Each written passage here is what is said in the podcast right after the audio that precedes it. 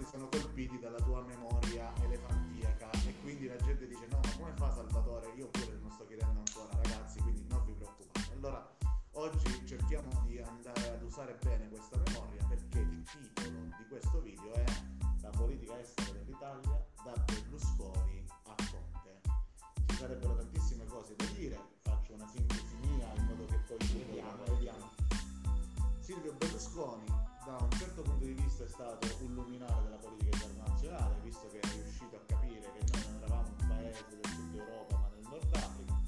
Praticamente ha fatto degli accordi che sono stati un po' vituperati ma alla fine funzionavicchiavano ed ha avvicinato due leader di due potenze, almeno, eh, almeno una è un'ex potenza, Russia e America con rapporti amicali. Dopodiché arriva più o meno il buon Renzi che riesce a recuperare invece eh, quella, quella forza italiana che mancava in Europa, perché ci ricordiamo ancora i sorrisini di Merkel e di, mm, e di Macron, no? Chi era? Sarkozy, che ridevano un po' di Berlusconi, ma Renzi col fatto che era il partito italiano dentro il P, il partito socialista europeo più forte, quindi aveva una leadership all'interno del, del Parlamento europeo, riuscì a riconquistare un po' di eh, fiducia diciamo internazionale. Lo, lo sappiamo perché Obama fu, lo invitò nell'ultima cena di Stato, anche Putin si è espresso in alcuni convegni positivamente verso Renzi e insomma anche gli altri leader europei erano. Poi si arriva a Giuseppe Conte che ha due vite, una da burattino dove nel governo giallo-verde dove inizialmente era appunto considerato in questo modo ma tesseva trame rapporti personali per piano piano prendersi il suo spazio individuando le persone giuste da Merkel, che confabulava e sappiamo anche che eh, all'interno del Movimento 5 Stelle si raffrontava solo e esclusivamente con Grillo e Di Maio adesso c'è un Conte 2 che sembra ottenere tanto in Europa quando va a parlamentare ma eh, diciamo che il suo ministro degli esteri pure ha vissuto due vite, una da anti-europeista che andava con i gilet gialli, adesso il ministro degli esteri che, che fa Diciamo che per quanto riguarda Conte vale un vecchio detto,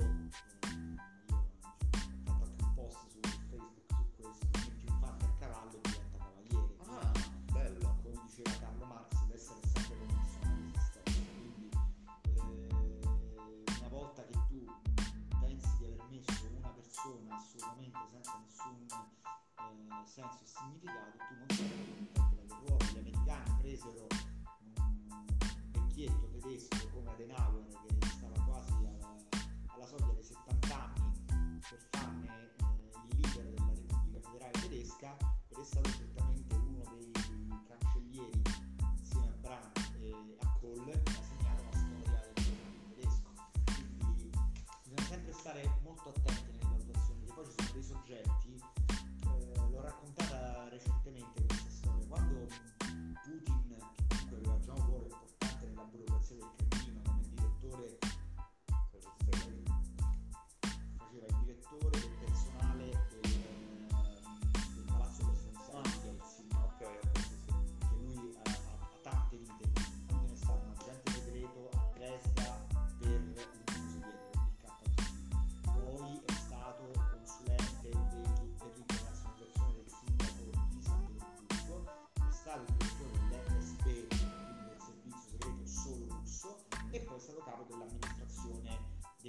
della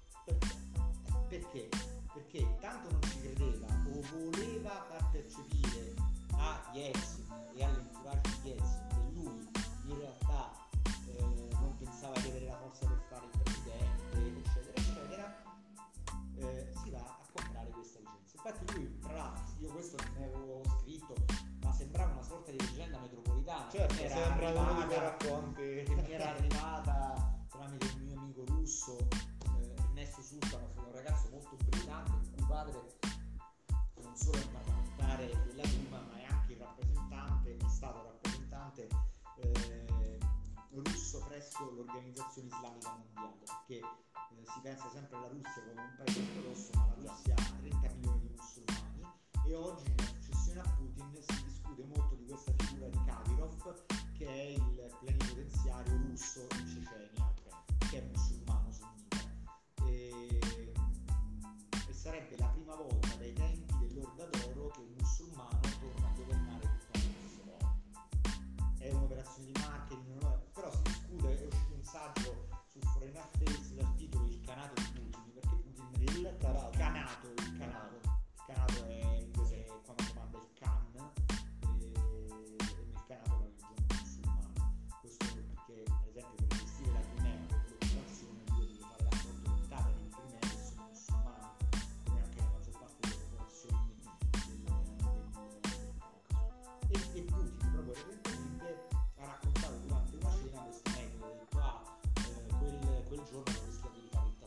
vero. Quindi era vero, diciamo, a me mi era arrivata come una, Una una cosa raccontata da, da questo mio amico, l'ho scritto, l'ho detto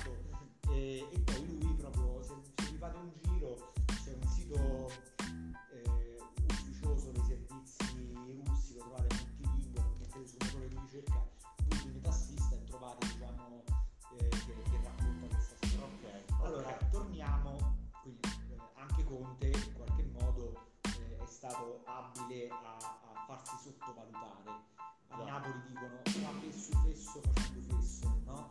E, e quindi è, è una utilissima strategia.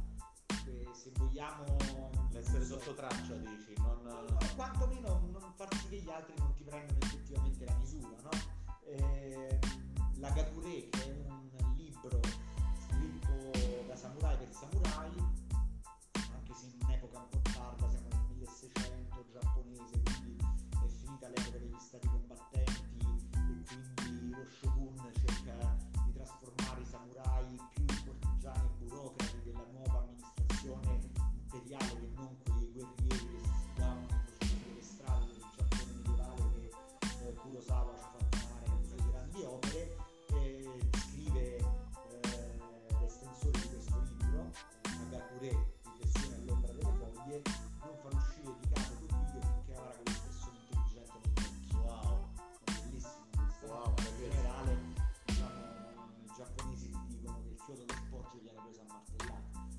e Avrei una citazione meno nobile, anche il grande, la mia serie preferita, Colombo, giocava su questo suo essere super Assolutamente. sottovalutato. Ma tanto giochiamo, non ci piace mettere Certo. insieme linguaggi diversi Sì, sì, sì. in questa contingenza. Quindi Conte si è fatto prendere misure.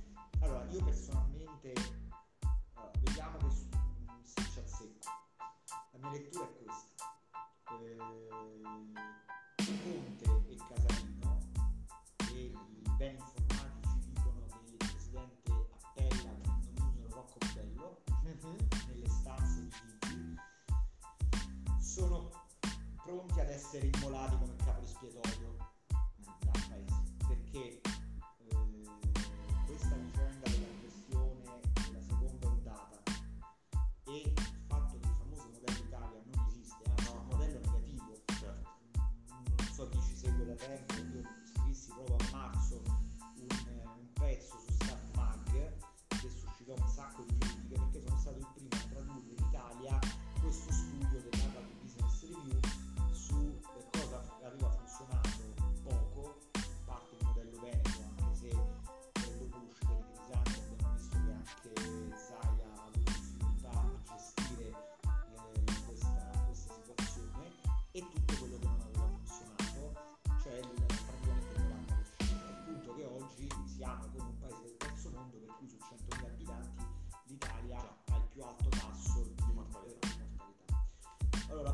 altro problema, questi famosi discorsi degli stori. Allora, adesso diciamo delle cose un po' impopolari. Il problema tra l'Italia e gli altri paesi del mondo è innanzitutto che l'Italia è oggettivamente eh, tra le economie più indebitate al mondo senza avere uno dei più grandi PIL del mondo quindi è chiaro che la Germania che ha un rapporto deficit PIL sotto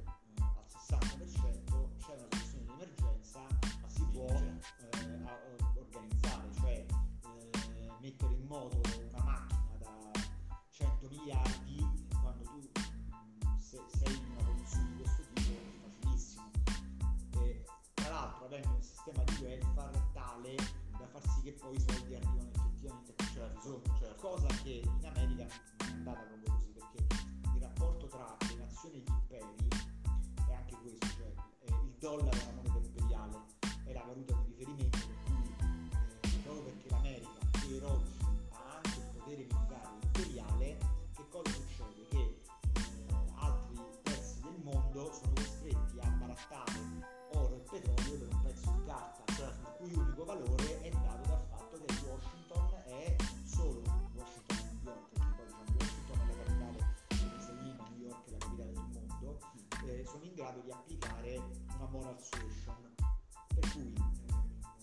nell'epoca delle cannoniere, se tu non accetti il pagamento in dollari, arriva la flotta americana, ti bombarda e poi diciamo E poi devi, devi.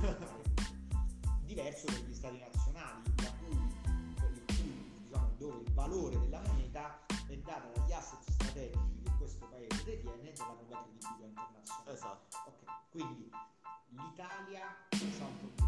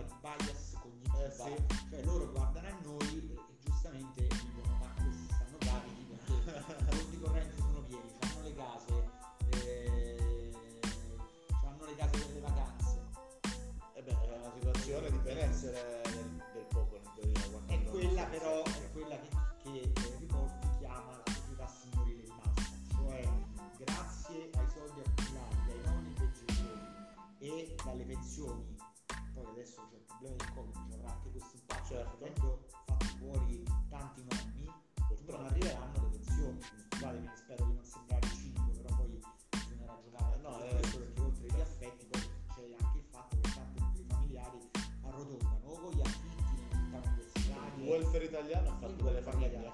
Ricolfi ha spiegato perfettamente come un sistema di questo tipo abbia una fragilità perché la maggior parte delle persone, non solo i ragazzi ma anche i quarantenni, non sono mentalmente attrezzati a fare gli stessi sacrifici delle generazioni precedenti. Quindi eh, mi sembra normale comprarsi un telefonino da 1000 euro e non investire eh, in formazioni, corsi, la lingua e tant'è che il 50% degli italiani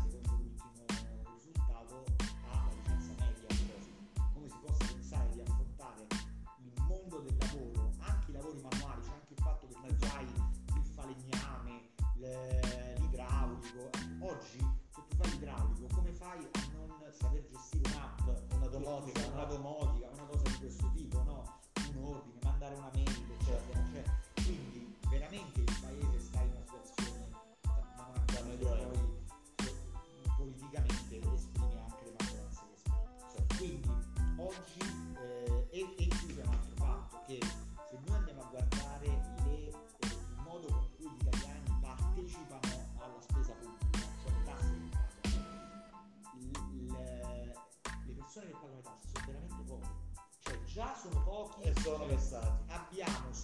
superato la soglia del fatto che i lavoratori sono meno dei pensionati e questa già è la prima cosa.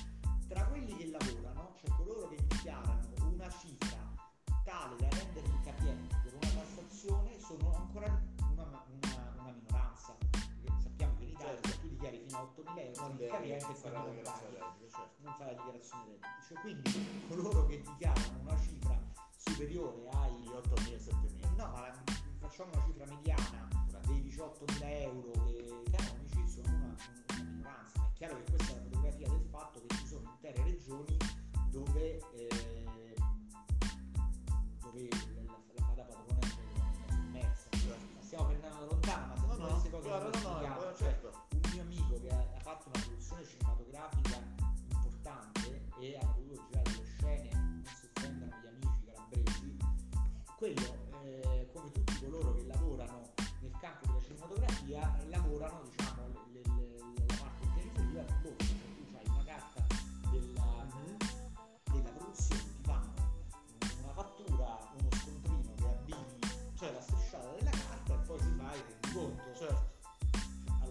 che non esistono i POS, nessuno lavora i POS già. e eh, Che oggi, che oggi non è neanche più necessario tanto il posto, ci sono tanti Eh, sistemi che certo. permettono. eh. poi non eh, Vediamo anche qui in provincia,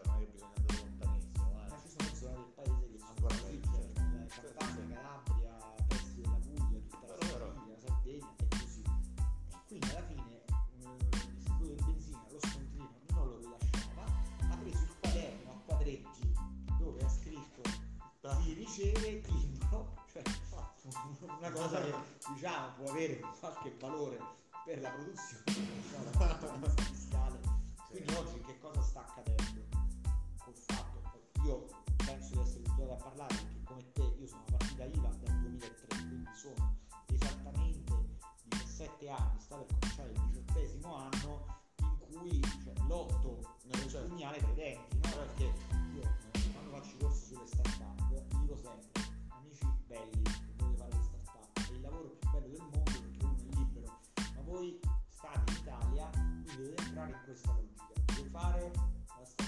È un'impresa. Ogni, ogni lavoratore a partita IVA fondamentalmente è una start-up, no? Stesso, certo, perché certo. tu ti reinventi, io mi reinvento e la cosa funziona così, cioè il nostro ciclo di vita funziona in questo modo, cioè ci dobbiamo trovare dei clienti, Già.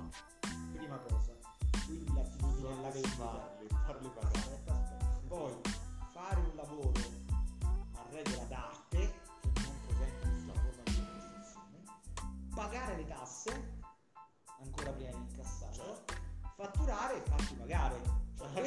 ciclo di vita della partita IVA, cioè, quindi se tu non sei dotato di quella che i napoletani chiamano la gazzimma, cioè la tenacia e non c'hai diciamo, un minimo di infrastrutturazione per fare un anticipo fattura, no, è veramente complicato un Esatto. discorso di questo tipo, no? Quindi diciamo, avendo alle spalle 17 anni di questa esperienza, ho tre società, qualcosa lo posso dire, allora lo capisco, diciamo, sono col cuore vicino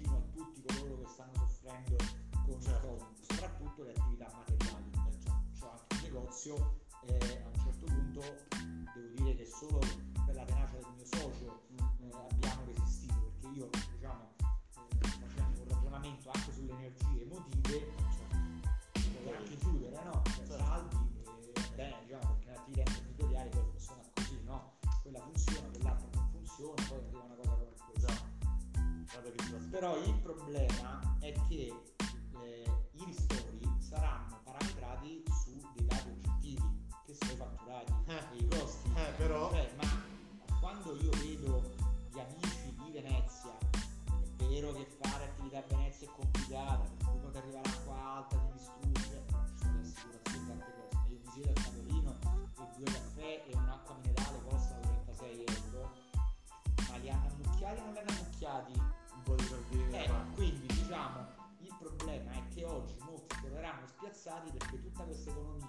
o grigia avrà difficoltà ad essere ristorata Perché, perché non, non ci sono i parametri. certo. Quindi è chiaro che se io ho un ristorante che mi muoveva medio ristorante di provincia, quindi parliamo di eh, 300 giorni di apertura, eh, su un giorno di apertura il ristorante li fa 1000 euro, Beh sì, dai, dipende. se non fai 1000 euro al giorno diciamo Sì, sì, dipende, Cioè, dalla,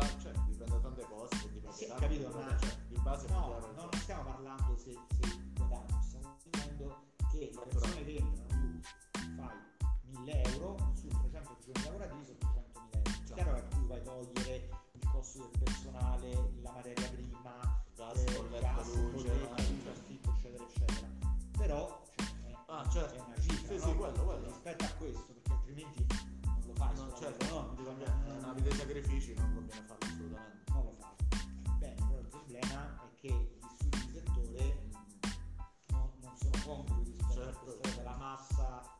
Quindi il ristoro è sempre finto. Il ristoro è vero su, Sì, però sui parametri. eh, capito. capito, ma cioè, eh,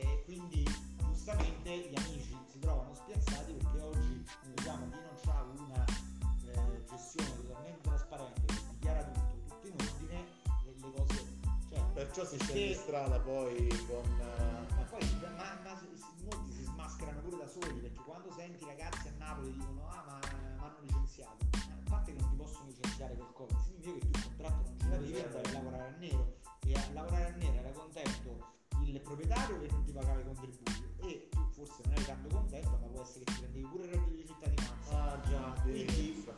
Eh, cioè, eh, il, il tema vero è che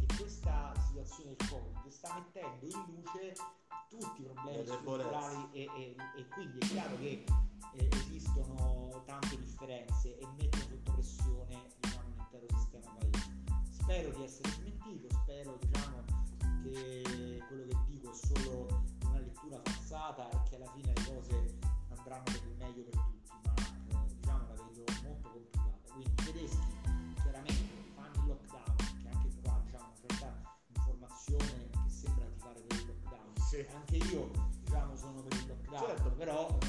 misura. con misura, quindi il lockdown, il lockdown tedesco di oggi è una zona arancione, Già, è quella Sì, si può perché- in tutta la... anche perché loro tra l'altro non hanno neanche l'obbligo della mascherina.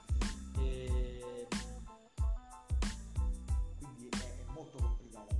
Quindi perché Ti aggiungo, scusa, ti, aggiungo un secondo una cosa su questo punto qui, come eh, un altro problema secondo me che noi abbiamo avuto in Italia è che ci sono informazioni contraddittorie, decreti sopra decreti che la gente non ha capito e quindi questo ha creato un clima di sfiducia nei confronti delle istituzioni. Sì, ma stiamo arrivando al di caduta, quindi diciamo Conte e Rocco Bello sono pronti ad essere sacrificati perché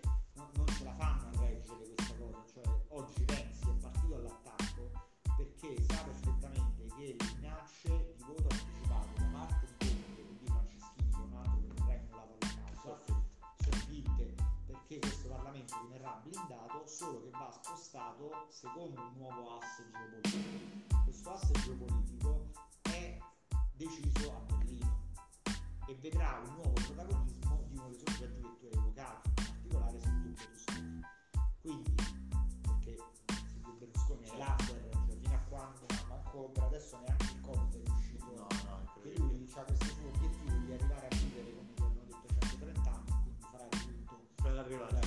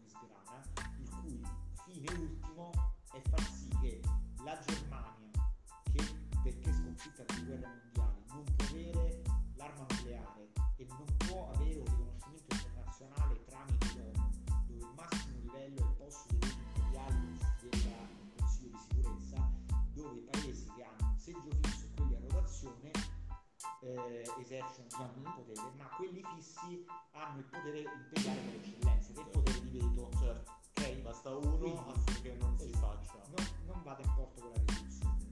Quindi eh, la fotografia fondamentalmente di questo Consiglio di sicurezza sono i paesi che hanno vinto la seconda guerra mondiale, cioè il seggio permanente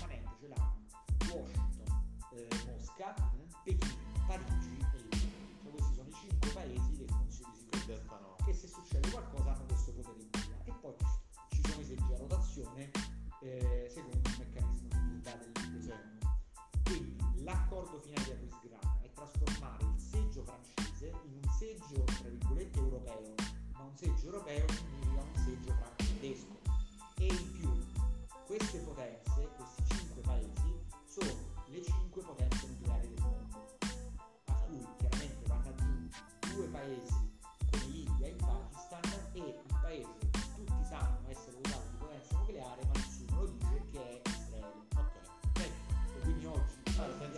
fosse Corea del Nord.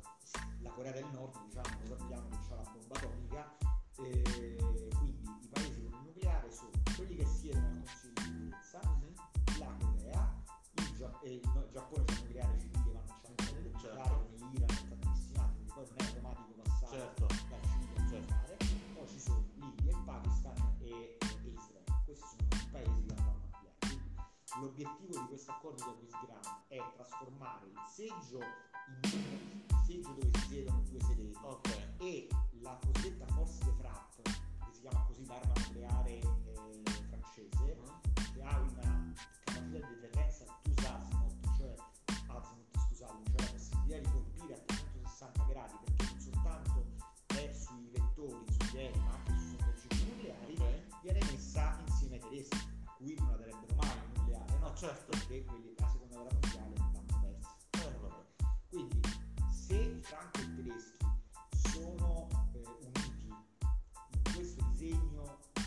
europeo, i rapporti di forza tra i due come vengono determinati? Dalla capacità di applicare o meno una maggiore o minore influenza su tutti gli altri paesi europei. Chiaro. Quali sono i paesi, come sono schierati? La Spagna è con la Germania. Per capire come si muove la Germania dobbiamo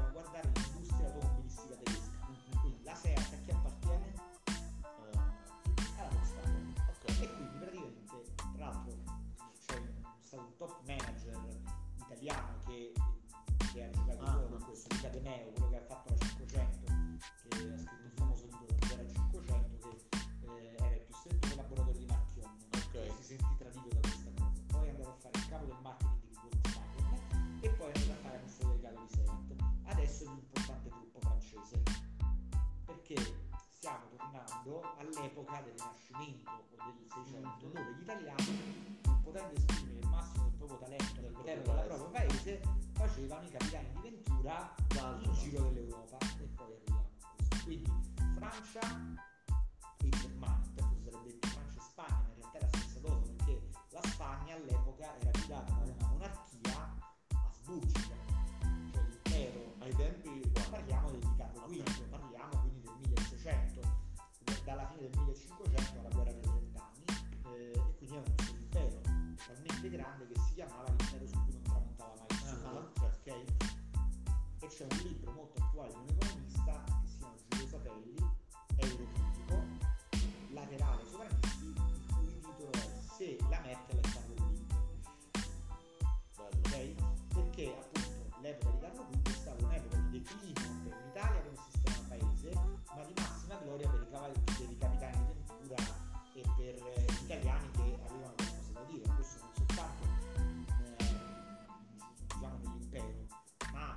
ma Caterina de' Medici diventa la regina di Francia e eh, Mazzarino, Mato a Pescina, diventa il primo ministro di Francia, cioè quindi gli italiani che valgono hanno capacità di farsi valere, ma non Senza- valgono non avevamo fatto.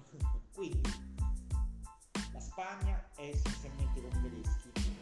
Ci sono alcune cose da capire, cioè tra la Spagna, la Catalogna, eccetera, ma fondamentalmente la Spagna è in Europa eh, uno de- degli alleati più saldi della Germania, sia perché il Partito Popolare spagnolo è un fratello gemello del Partito Popolare tedesco, ma anche perché i socialdemocratici di Sanchez sentono molto di più i socialdemocratici tedeschi che non altri. Ok. L'Italia è proprio il campo di battaglia, cioè il luogo dove le tensioni tra la, Francia e la Germania si acuiscono al massimo. E questo è anche un motivo, diciamo, c'è un, un problema storico,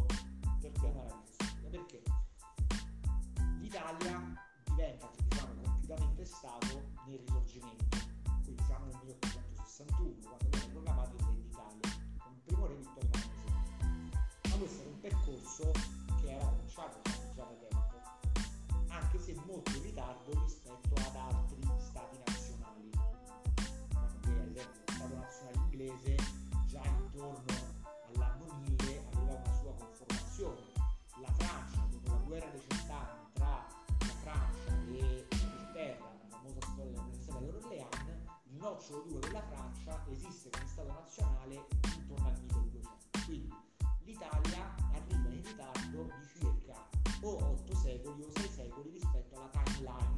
resto del- dell'Europa. Ok? La formazione degli stati. degli stati nazionali. Ci si interroga perché ad esempio c'è uno storico molto importante che oggi è sconosciuto e più perché c'è una maledizione ideologica perché è stato uno storico che ha avuto il massimo successo durante il fascismo, in sede a Milano, Gioacchino Volpe, cioè parliamo di uno storico a- ai massimi livelli,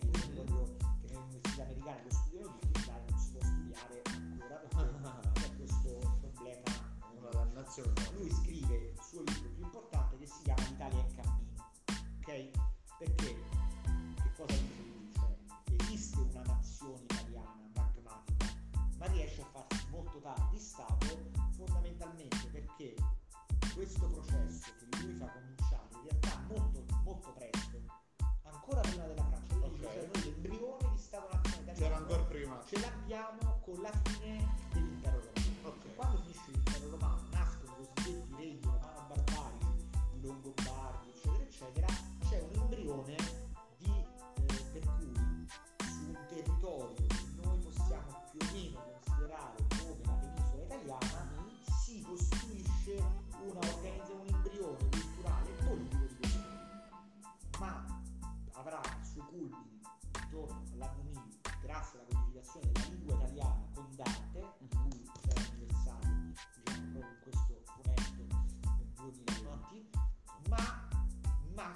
politica, su quello di cui riscatterà poi Machiavelli, eccetera. Quindi Giussani con certe volte lo chiama Italia in cammino perché questa Italia ha dovuto combattere contro i sogni universalisti, le organizzazioni imperiali, prima l'impero romano, poi il sacro romano impero, eh, eccetera, eccetera, e contro la Chiesa cattolica, Manca. che era un altro potere universalistico, perché cattolico di per sé significa universale. Allora, l'idea di nazione quando è che diventa predominante?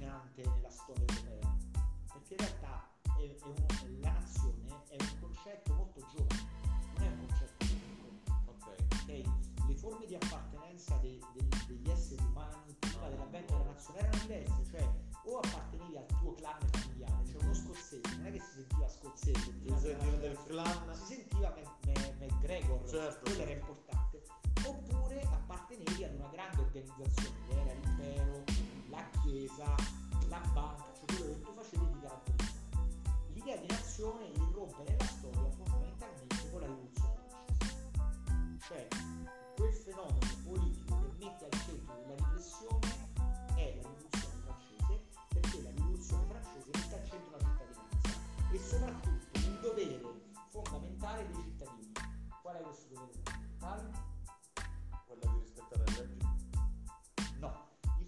di dover servire sotto le armi e le bandiere nazionali no. Ah. per difendere la propria istituzione. Tant'è che mm. eh, quando scoppia questa rivoluzione francese e i ceti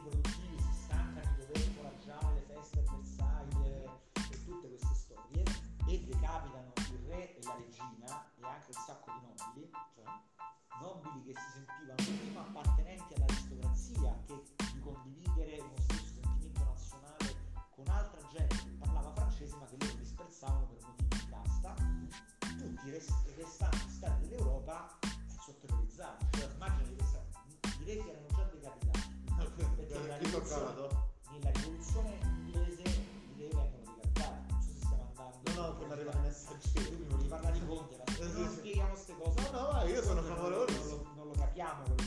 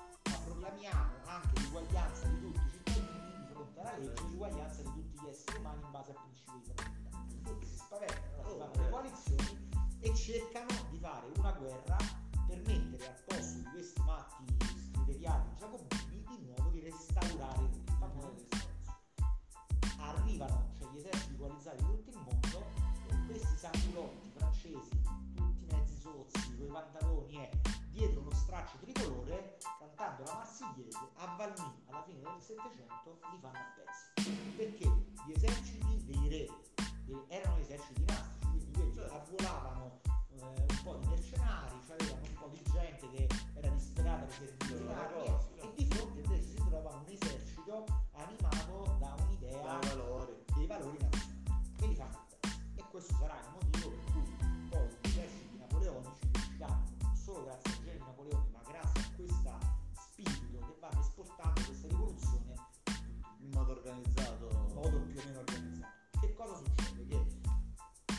Amsterdam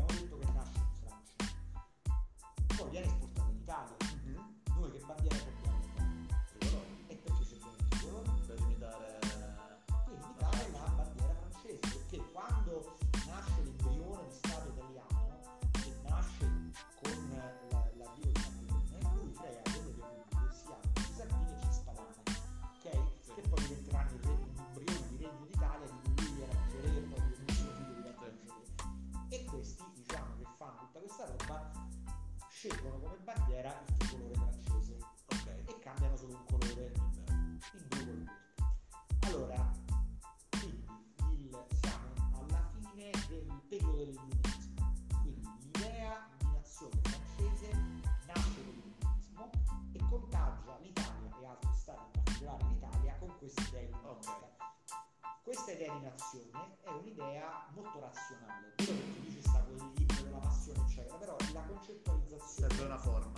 la forma di questa nazione è data dalla, dalla Costituzione, dall'età costituzionale e dal vincolo di cittadinanza, che è un vincolo giuridico. La cittadinanza è un vincolo Sì, sì, giuridico di un individuo, un territorio, una condizione statuale. Questa stessa idea di nazione, come contamina l'Italia, in realtà in Germania fa un effetto opposto. La Germania di quegli anni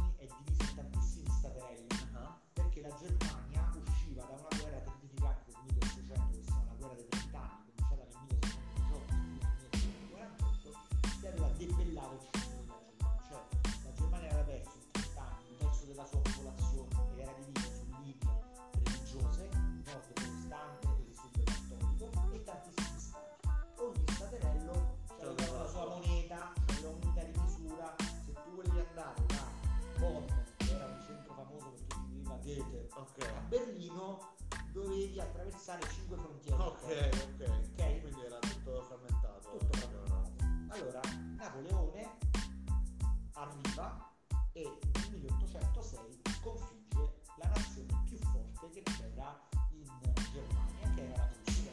Ok. La Prussia che era emersa come stato egemone, Cioè per quando in nazione uno di questi territori. uno di questi stati Ok, sì, diciamo, la Prussia eh, in realtà occupa una parte di stato che oggi è tra la Polonia, le repubbliche baltiche e la Russia. Ok. cioè Königsberg, che è la città che ha dato i natali a uno dei grandi filosofi europei, Kant, oggi si chiama Kaliningrad ed è un pezzo di Russia, Ok, anche se non è confinante, Ok. si la tengono come base dopo la seconda guerra mondiale. Quindi la Prussia che era diciamo, emersa eh, come Stato nazionale, prima perché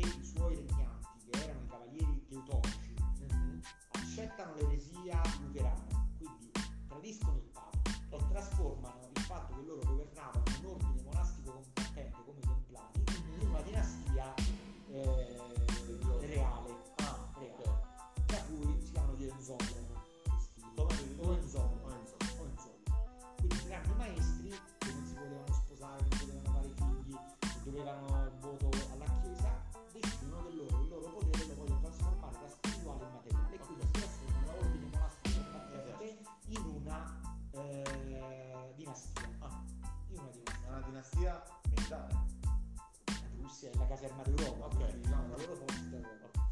Tutto questo, eh, la- Prussia diventa un embrione anche di potenza europea e mondiale perché il co- cosiddetto Federico il Grande, nella guerra dei sette anni, lui e gli inglesi riescono a combattere contro una coalizione di stati dieci volte più grande. Ok. La Russia, l'impero austriaco, eh, la Francia ed è la cosiddetta la guerra che vede ad esempio Moicani, Ah. ambientato in Canada, Ok. no?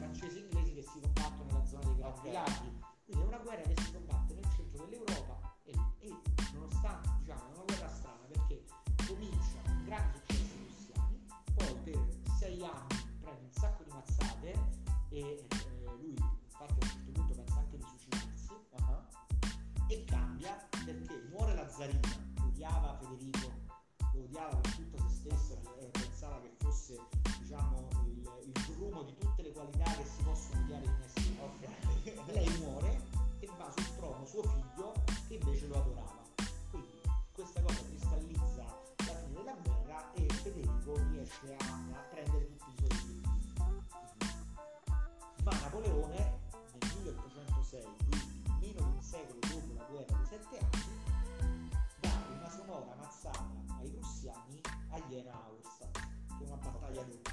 Quindi nel 1805 aveva sconfitto la coalizione austriaca e russa prima a Ulm e poi ad Austerlitz. ok. ok? I prussiani erano neutrali, anzi guardavano anche Faccio grande difficoltà a seguire tutti i nomi, le cose, ci devi segnalare un libro dove possiamo Non so, rivederci. c'è un libro qua. Eh, lo so, più... basta. Eh, ma questo E è to- quindi- Cioè, all'impronta è molto difficile No, ricordarsi vabbè, tutte ma le i passaggi successioni. sono chiari. Ok. Napoleone nel 1805 ad Austerlitz. Ok. La battaglia, quella che tutti hanno visto immortalata nei libri di Tolstoi, eh, all'inizio, no? C'è quella famosa frase alla fine della battaglia quando questa sera tante dame dell'alta nobiltà russa piangeranno i propri uomini feriti sul campo di battaglia. L'anno dopo i prussiani, ritenendo diciamo, di essere quelli che potevano rimettere in vita eh, Napoleone, gli dichiarano guerra. Ok. Ok? Napoleone arriva a in questa località che si chiama Iena,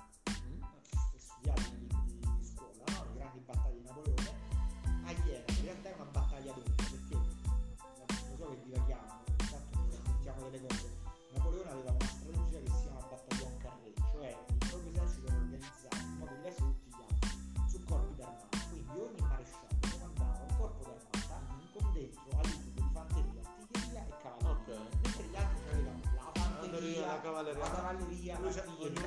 Lui aveva dei corpi d'armata e la, Come si chiamava la tattica? battaglion carré. Ok. Eh, per cui tutti questi eh, corpi d'armata marciavano massimo a distanza di un giorno l'uno dall'altro, quindi se uno incontrava il nemico lo doveva bloccare in modo tale che poi il grosso dell'esercito gli arrivava o di fianco o di, o di spalle, dernier come dicono i francesi, e lo, e lo distruggeva. E che cosa succede? Che in realtà Napoleone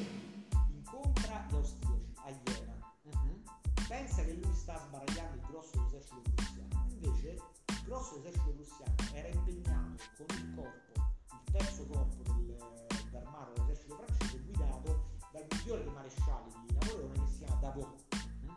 che con un solo corpo d'armata riesce ad Auerstadt a sconfiggere il grosso dell'esercito prussiano. Perciò si parla di una battaglia doppia. Ok, ok. Battaglia- c'erano due fronti praticamente. Sì, Auerstadt. E, e i prussiani vengono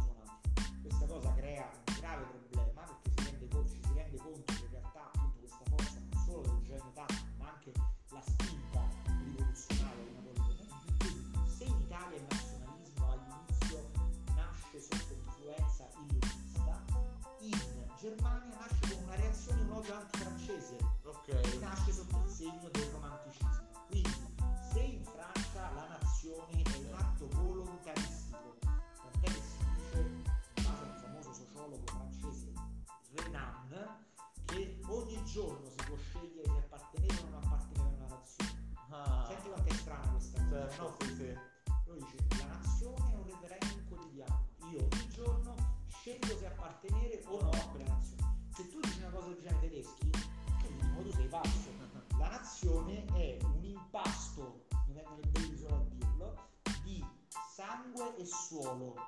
Sangue e suolo. E sappiamo quanto poi queste parole d'ordine sono state drammatiche nel secondo, nel, nel secondo Reich, nel terzo Reich, perché se il sangue, quindi cioè la linea di discendenza e la terra dove tu sei abbarbicato è un nazionalismo che tende ad escludere gli altri Certo. e li esclude a tal punto che alcuni proprio li distrugge. Mm, Questa è la matrice ideologica del genocidio. Tu sei sradicato perché nella visione nazionalista tedesca l'ebreo è sradicato, l'ebreo è frate Certo, certo. e non appartiene a quel sangue. Quindi io proprio ti strappo dal corpo della nazione. Cioè noi dobbiamo capire la storia per Per- capire da dove arrivano gli abomini,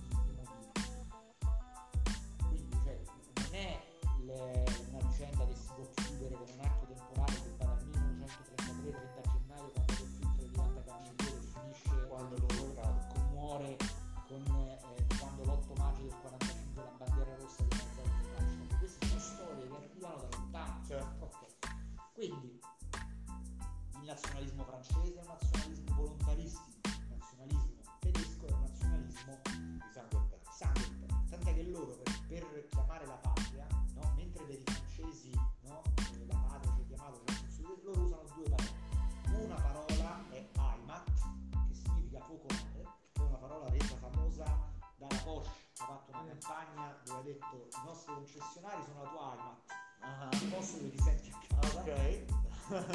Capite co- come lavorano poi questi creativi che impastano No, questa certo, roba? certo, certo. Andate a vedere la campagna della Porsche su Heimat Ok. e, e l'altra si chiama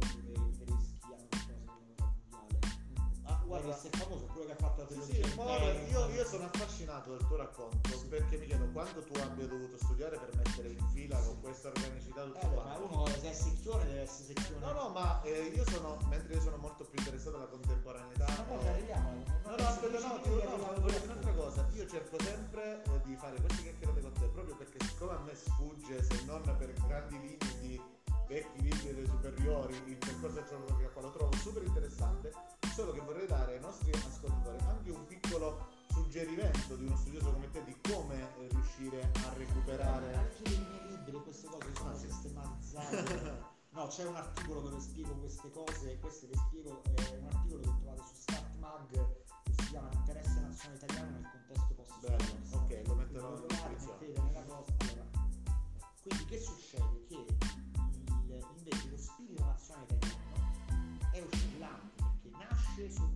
Tricolore francese, ma il compimento dell'unità d'Italia si fa insieme alla Germania Mhm. e anche grazie alla Germania, però questo discorso si porta Ah, ok. Quindi la politica estera italiana è una politica che oscilla tra posizioni filo-francesi e posizioni filo-tedesche, continuamente. E anche, Anche- altre da aggiungere, no? Non- Queste sono le due posizioni Principali. Sì, poi c'è un vincolo esterno, Esatto. andiamo a vedere dopo. Però anche la storia del fascismo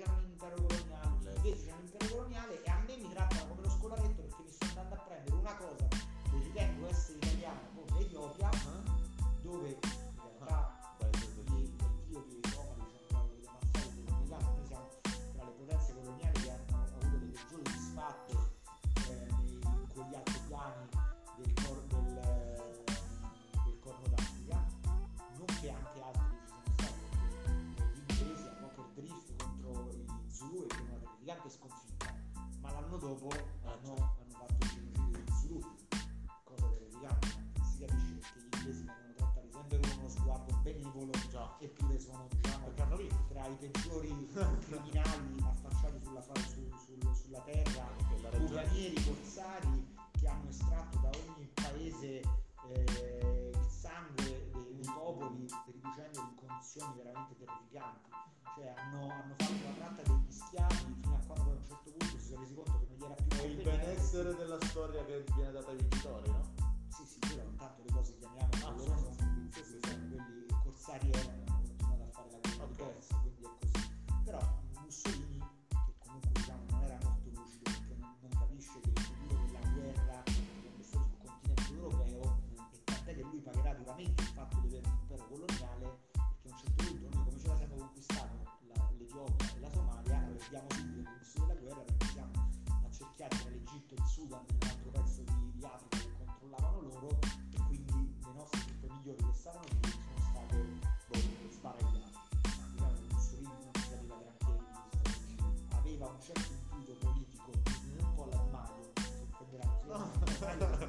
No, però ce l'ha Di Maio, come abbiamo detto nella eh, chiacchierata. però dai Cioè, qualche consiglio a Di Maio che consiglio dare? Io ho 44 anni e, e cerco di barcamenarmi quello parte ne parte fa il ministro, ha già fatto tre ministri e farà il Io, futuro cioè, due di lauree mi sto prendendo adesso un dottorato di ricerca e quello da, bibitaro parlo il vicepresidente della Camera e poi Avrà un intuito, è, qualche è una molla cioè lui sa leggere il contesto Esatto. e fa così ma Mussolini era esattamente uguale ma Mussolini era tattico non aveva visione strategica delle cose tant'è che poi è finita Una battaglia alla volta, diciamo. magari una Un obiettivo alla volta. invece lui a un certo punto si è pure tradotto vabbè no Vabbè. quindi Mussolini a un certo punto si sente tradito perché quelli gli fanno la lezione e gli dicono no ma dopo la prima guerra mondiale c'è la solidarietà delle nazioni non si può fare più il colonialismo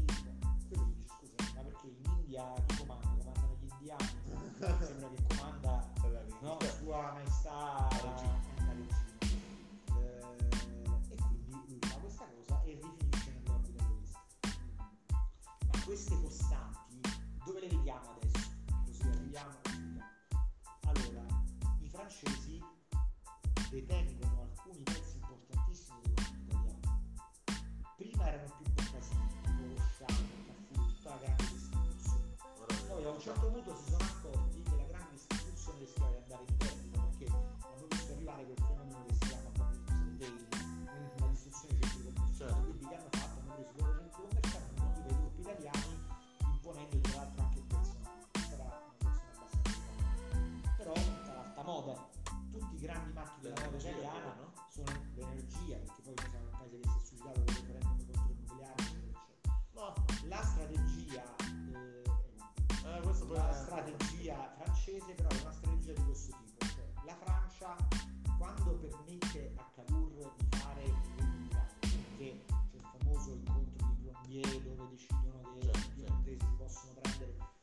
un pezzo dell'Italia, loro fondamentalmente guardano al Piemonte, un po' la Lombardia che è la, la gemma imperiale che loro vorrebbero prendere, eccetera, eccetera, ma l'idea è che se un, un borghese italiano spende un euro, 50 centesimi lo finì a Parigi. E in questa logica c'è l'accordo di Luxottica, c'è l'accordo tra la Fiat e, e Peugeot, cioè eh, prendere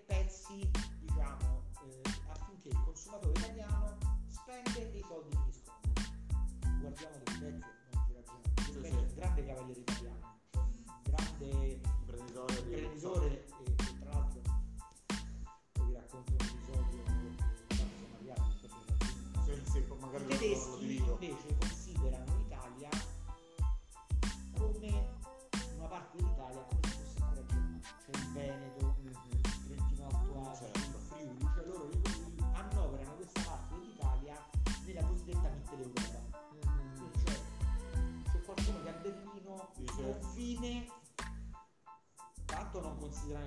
confine tra l'Austria e la Germania.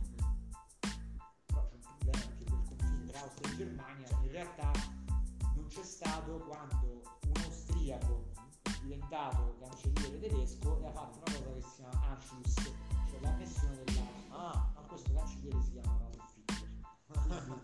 La Germania e, e l'Austria sono diventate un grande Reich. E poi c'è stato un altro pezzo alla fine della seconda guerra mondiale. Vero che c'è una repubblica fantoccio che si chiama repubblica sociale ma loro si erano presi tutto un pezzo della Carnia il sud Tirolo quindi Cioè praticamente il confine non è l'Italia, è un po' diramato all'interno. perché il Lombardo Veneto Certo.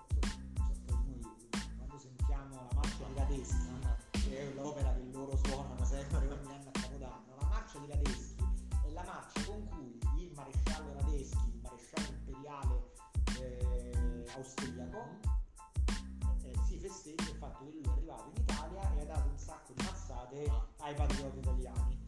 E quindi eh, no, "Ah, che bella la di Radeschi a Capodanno suona la a Capodanno tutti dalla- sì, tutti chiamano- cioè, uno è meglio che, che sente fa pensiero diretta da Muti che è un'opera, Un'opera patriottica. patriottica. oppure possiamo anche sentire Adeschi però dobbiamo sapere che quando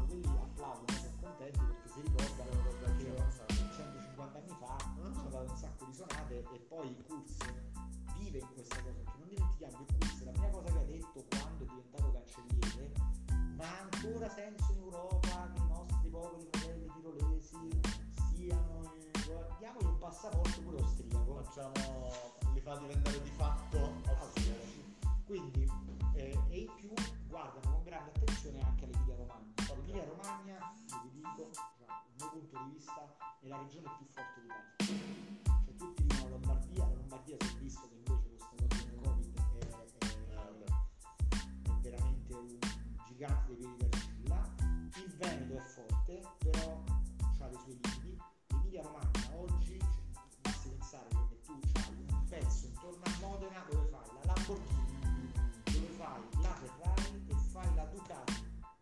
Tutto il lusso. poi fai c'hai la costiera romagnola che è a top del turismo di Certo. massa che è di un certo tipo poi c'hai i distretti agroalimentari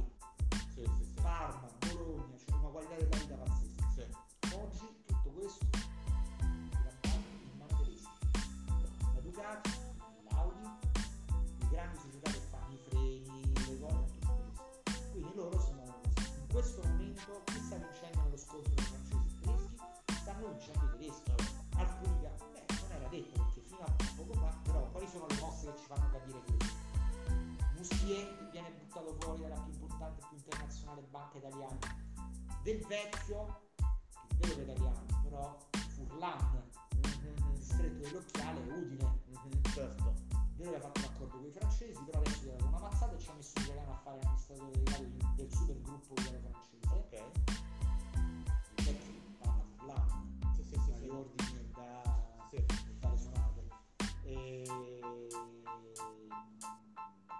tedeschi sono fortissimi in tutti i settori strategici eh, italiani e, e- ma poi con Come si chiama anche quella parte dell'industria che crea micro pezzi? eh, meccanica di precisione meccanica di precisione? e oggi con chi si stanno alleando? con Berlusconi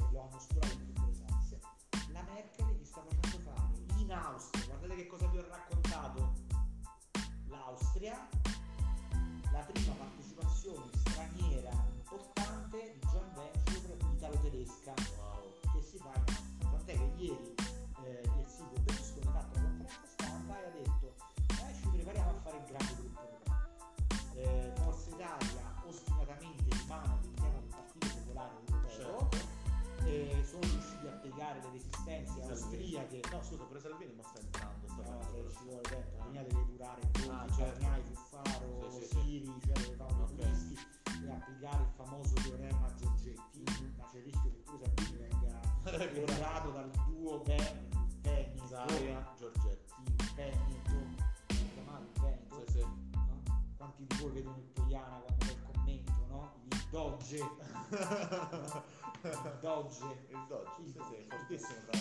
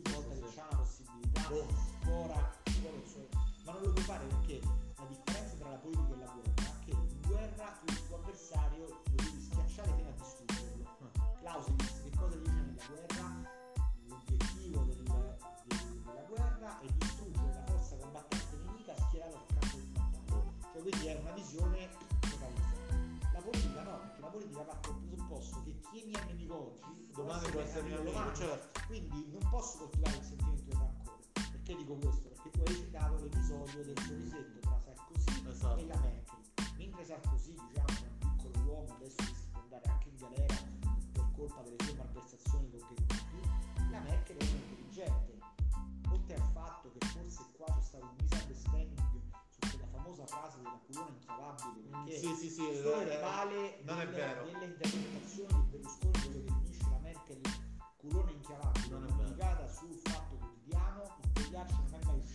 Mai. Infatti lui lo racconta anche nel suo biografia fatta da Friedman. sì, sì, lo dice questo e ho capito ma qua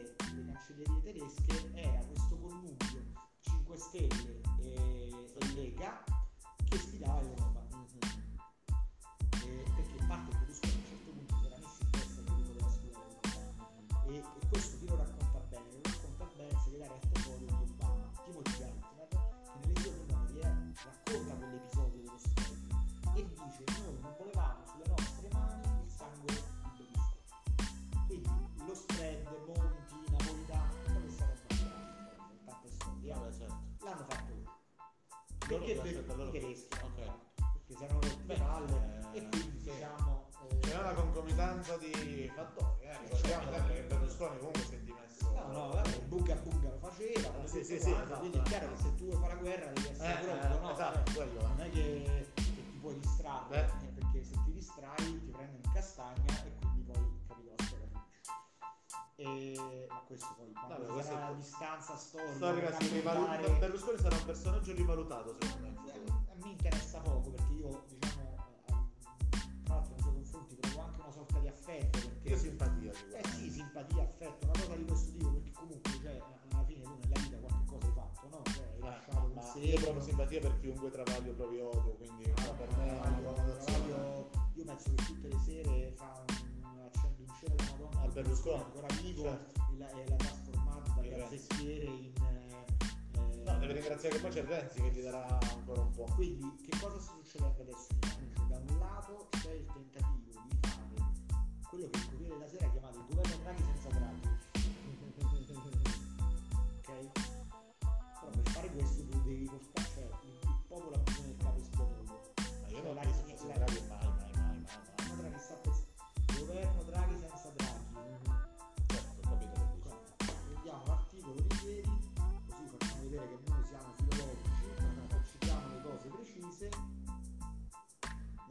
frattempo, oh, nel frattempo che Salvatore cerca ovviamente, eh, il- in, questo, in questo momento, in questo momento in Italia si sta respirando quello che era prevedibile accadesse, cioè dopo un primo Eh. momento questo è l'articolo ho segnato la parte se la crisi se, se c'è la crisi si va a un governo tecnico istituzionale a un governo Draghi che non vuol dire incaricare necessariamente Mario Draghi ma una persona che abbia un profilo simile cioè si codifica il governo Draghi senza Draghi ok questo è un governo con dentro Forza Italia Io non ci credo a questa teoria, a questa, a questa prospettiva, ti dico perché. No, no, ti dico perché.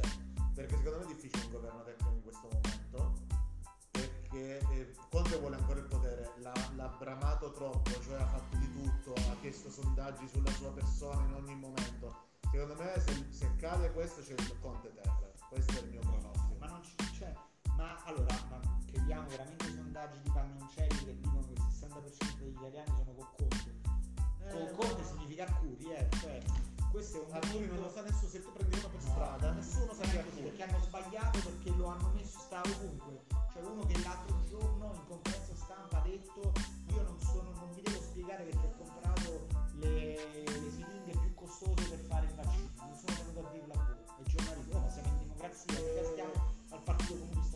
Questa cosa la sanno 800.000 persone su tutta la popolazione italiana. Se tu vai per strada e chiedi chi è Arcuri, nessuno sa chi è Arcuri. Nessuno sta facendo, nessuno fa- fa- sta facendo pagare a Conte qualsiasi errore faccia. Se tu adesso chiedi eh, qua fuori, la gente dirà, eh, ma la situazione. non lo so, vabbè, tanto mica mi Ah, sono certo. sempre d'accordo. No, no, no, Allora, infatti, su questo perché, io vedo il allora, terra. il, il- il- questo governo, Conte, Conte c'ha un canale di Certo, appunto, perché penso, Gianni Letta. penso che Eh, Berlusconi faccia più prima ad sì. appoggiare Conte che a fare il governo tecnico. Allora, sì, che cosa succederà? O Conte Terre o governo tecnico comunque prevedono due scissioni. Prevedono la scissione dei turisti dentro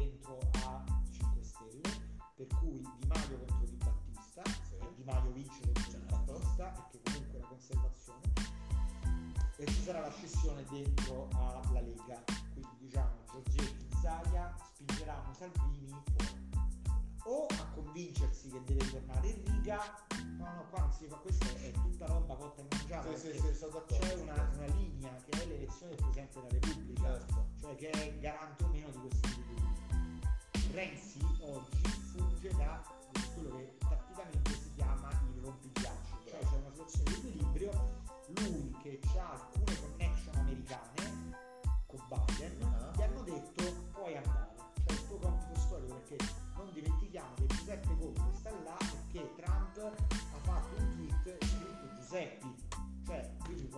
pensa che se salta Trump l'Italia possa rimanere no, no. Conte cioè, è chiaro che, che Io però lo vedo un uomo che ha imparato a fare politica, uno che ha saputo tessere le giuste relazioni e uno che è anche molto prudente. Secondo me è pronto. ma oggi, oggi Devi, scusami con affetto cioè nel sistema mediatico italiano l'unico giornale che difende a spada tratta è il fatto quotidiano cioè Appunto. domani è Conte sta vincendo. Repubblica è contro il Corriere della per dai, Guarda, capisco qual è la logica che dici tu non sono Guarda, ma Berlusconi ti ricordi che c'aveva contro il mondo questo e quest'altro del Berlusconi? Berlusconi controllava Rete 4, Rai 1, Canale 5, Rai 1 e Rai 2 quindi cioè se tu hai 5 televisioni più libero il giornale cioè non è come Conte che affronta eh, con una scarpa C'è un fatto- c'è un altro fattore E la importante. 7, ecco, la 7 Eh sì. è abbastanza schierata a favore di Conte, ma la 7 di fatto Eh, è l'unica, è- è-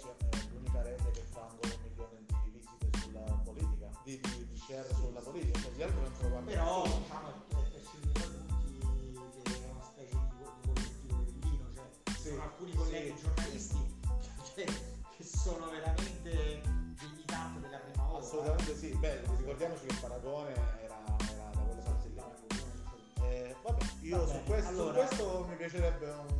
Qual è la sintesi? Così eh, sono Sì. un'ora che, che Lo divaghiamo. divideremo, lo divideremo. Allora, la, te- la sintesi è questa. Allora, la politica estera di Stato non è mai il frutto di una dimensione episodica, ma è il punto cui- su cui con maggiore forza si sente il peso della storia.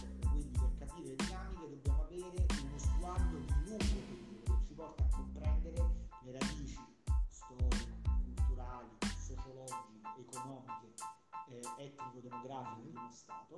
Quindi l'Italia è un paese sospeso, è sospeso almeno su più dimensioni, una dimensione europea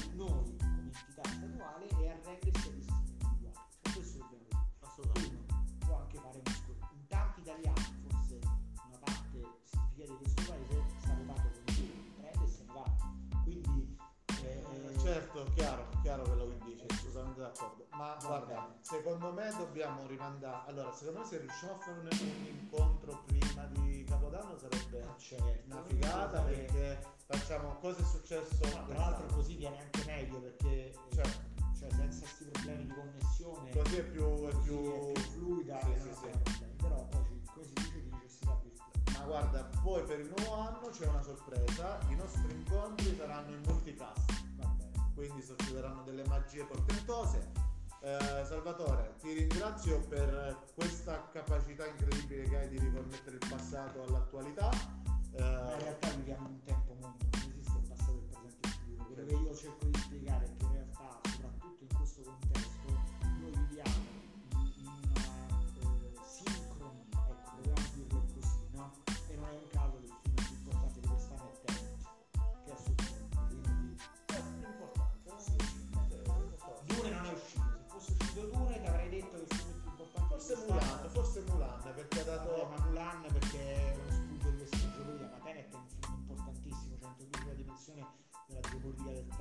Ah, certo, delle- certo, della sì. catastrofe climatica. E che, tan- e che Mulan parla molto dell'industria, di quello che accadrà, secondo me stiamo Cioè, per questo è stato anche, l'abbiamo detto, onda di innovazione. A Donne Innovazione, a proposito, sono stato ospite a Donne Innovazione, un evento che organizza Salvatore ogni anno. Organizza la Villa che nasce, Salvatore È coordinatore. no, dà una mano perché sono dei ragazzi bravissimi, quindi io cerco di sostenere e dare un, un contributo professionale, eh, titolo gratuito. ma- E siccome sono stato invitato vi lascio qui sotto un, un panel di quello di chiusura che abbiamo tenuto io, il dottorante accademico e Riccardo Cicerone.